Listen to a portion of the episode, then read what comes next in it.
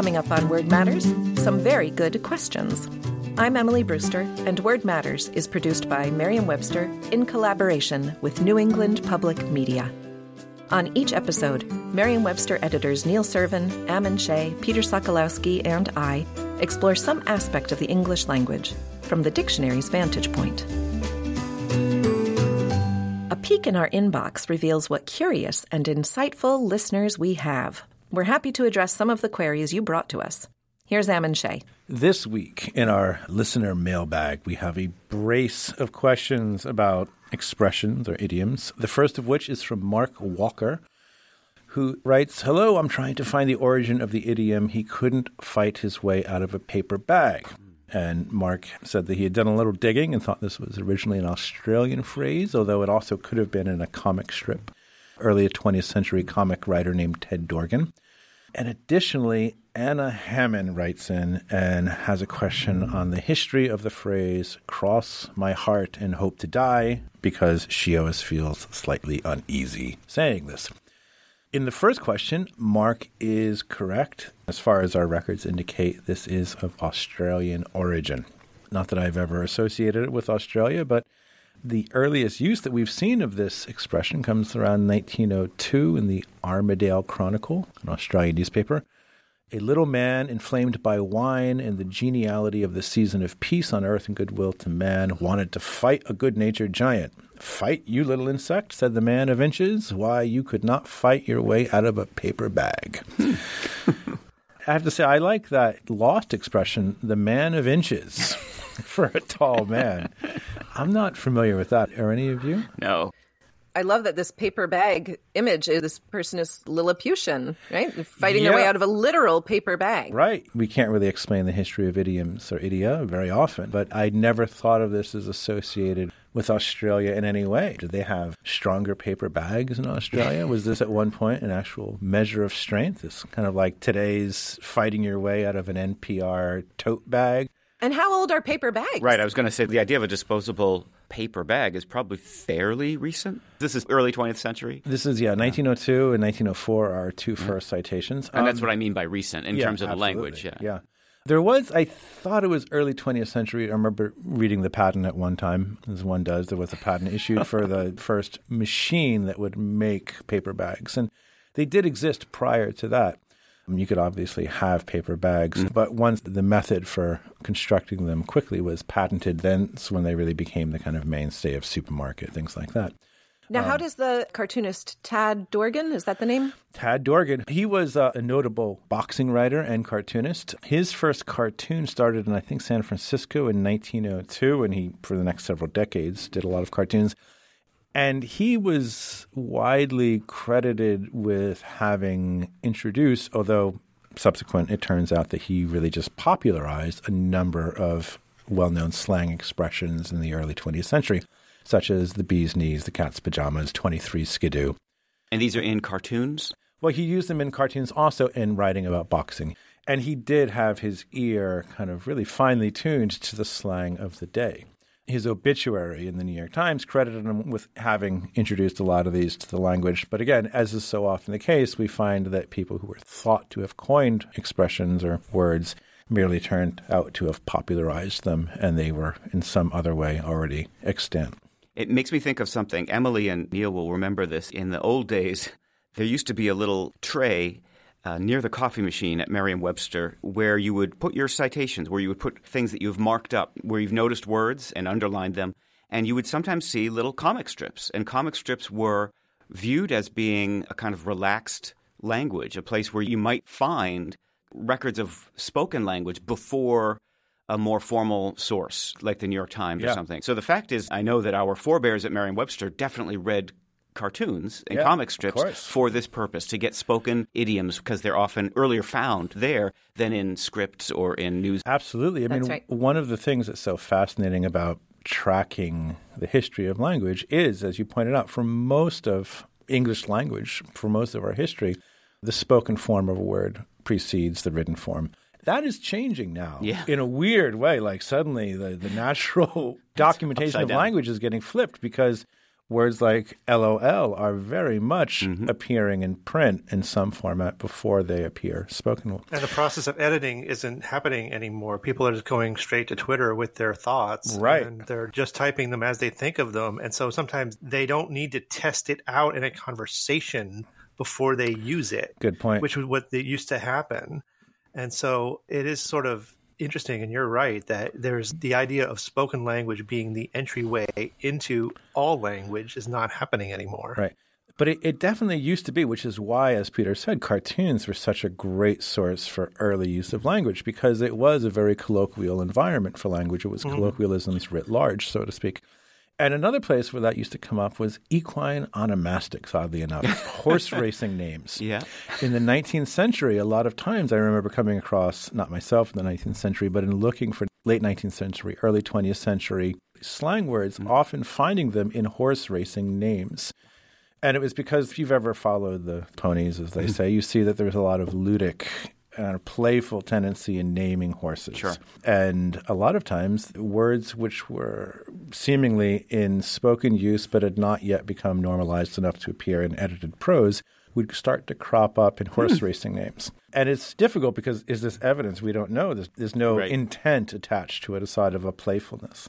So we don't know in what sense, say, Bowery Boy or Boho is being used if it's a horse name. But it is some evidence of its existence at that time boxing and horse racing both brought in a lot of colorful language. Oh, absolutely. A lot of colorful idioms. Think of boxing as the sweet science, saved by the bell, down for the count. Right, right. Um, on the ropes is another phrase in about boxing. With horse racing, you've got down the home stretch, down to the wire. You know, yeah, down to the wire. A lot of these idioms that survive and sports writers I've mentioned before, they kind of have always liked to try to be colorful with their language. And part of that reason is because they're writing about the same thing every day, right. pretty much. You know, right. they want to change it up. It's natural. They want to change it up and make it sound interesting. And so it doesn't surprise me that writers about boxing and horse racing in particular took to such colorful language and then have tried to elasticize it in a way, and that it survived and survived in our conversations.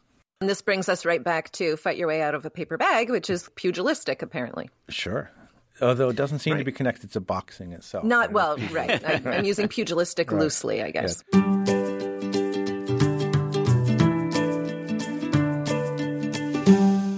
You're listening to Word Matters. I'm Emily Brewster, and I'm crossing my heart that we'll be back after the break with another of your questions. Word Matters is produced by Merriam Webster in collaboration with New England Public Media. Okay, it's time to commit. 2024 is the year for prioritizing yourself. Begin your new smile journey with Byte, and you could start seeing results in just two to three weeks. Just order your at home impression kit today for only $14.95 at Byte.com. Byte clear liners are doctor directed and delivered to your door.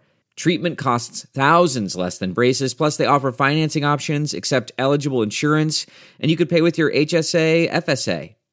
Get 80% off your impression kit when you use code WONDERY at Byte.com. That's B Y T E dot com. Start your confidence journey today with Byte. I'm Neil Serven. Do you have a question about the origin, history, or meaning of a word? Email us at wordmatters at m-w.com.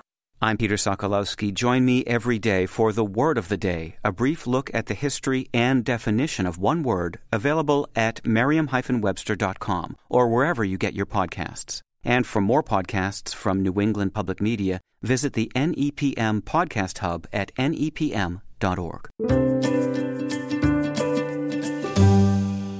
Anna Hammond has been very, very patient throughout all this, if she is in fact still listening for the answer to her question oh, right. We have crossing a second ho- and hoping to die. It appears that this is it's a very literal sort of thing. It's just making the sign of the cross, which has been going on for hundreds and hundreds of years. The earliest evidence that we have of cross my heart and hope to die is kind of late 19th century. Overland Monthly and Out West magazine is a, a, use. Now cross your heart and hope to die. You won't let on to a living soul. So the revelation is prefaced.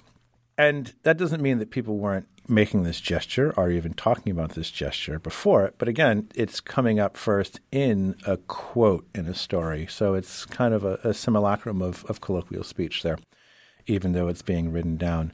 What this kind of brought up for me, though, the question is not just when did we start saying cross your heart and hope to die? But that really brings up the question of when did we start saying the tertiary part of this Yeah. phrase, which is stick a needle in your eye. Right. Because, I mean, that's what everybody will say. If you give an, a pregnant pause to somebody who was once a child, you say, cross your heart, hope to die, and they're going to always fill it in with stick a needle in your eye.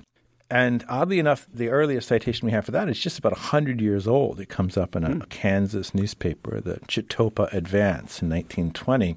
And they wrote a column about things like this and said, Another thing we would like some student of childhood to explain our two hopefuls have a habit when they wish to impress a great truth upon us by saying, Cross my heart and hope to die, stick a needle in my eye. We see some light on the first two clauses of that couplet, but why the painful operation of sticking a needle in the eye? I think it's kind of curious that they're even asking this. I mean, it's obvious why we don't say cross my heart and hope to die, cut off my thumb at the first knuckle with a rusty butter knife. It's because that doesn't rhyme. It's got no joie de vivre to it. It's got no flow. Well, and it sounds like of- something that a, an elementary school kid would just come up with and tack onto something, right? You take this kind of sacred idea. If I fail in some way, may I die, right? I'm crossing my heart. I'm like making this religious sign. I'm saying that I mean this so sincerely. And then the kids tack on and stick a needle in my eye. Right, right. The idea of being punished with blindness is like a kind of a, got an eye for an eye reference to that. It's like the idea that, that you would be willing to lose your own vision if you were to give this secret up. It sort of goes with that fondness for childhood exaggeration. And I think that's why it works. There's something uncomfortable about idioms for lexicographers, and it's perfectly reasonable. I understand why people ask us for the origin of such an idiom, you know, the elephant in the room, or I threw my hat in the ring, or something. Some of them have very transparent and very well known origins, and some of them don't. And it's different from a word's origin. You know, a word's origin, which is sort of what we normally do, is something we can trace like a detective, and usually in the written record find at least where it began.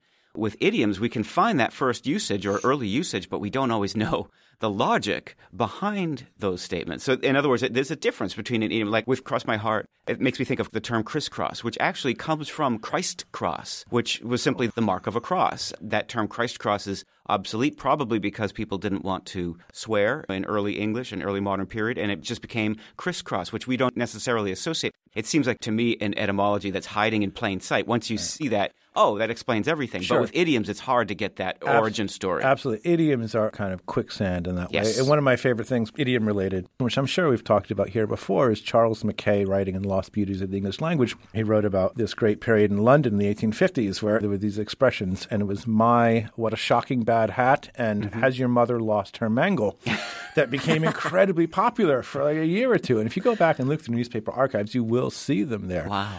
And nobody has any idea what the hell they were talking about.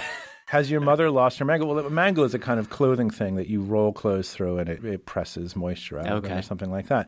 That's as far as we've got. And my, what a shocking bad hat.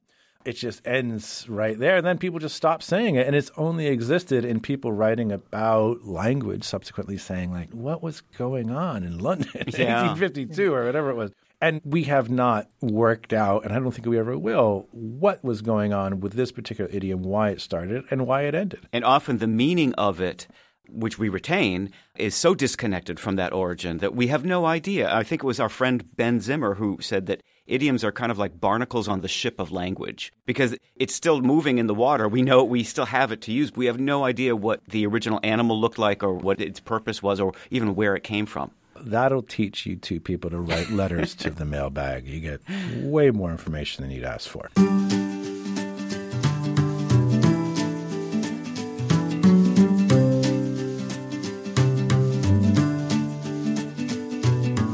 Thank you to all who have written to us. If you have a question or a comment, email us at wordmatters at m-w.com. You can also visit us at nepm.org. And for the word of the day and all your general dictionary needs, visit merriam-webster.com. Our theme music is by Tobias Voigt. Artwork by Annie Jacobson. Word Matters is produced by John Voci and Adam Maid. For Neil Serven, Ammon Shea, and Peter Sokolowski, I'm Emily Brewster. Word Matters is produced by Merriam Webster in collaboration with New England Public Media.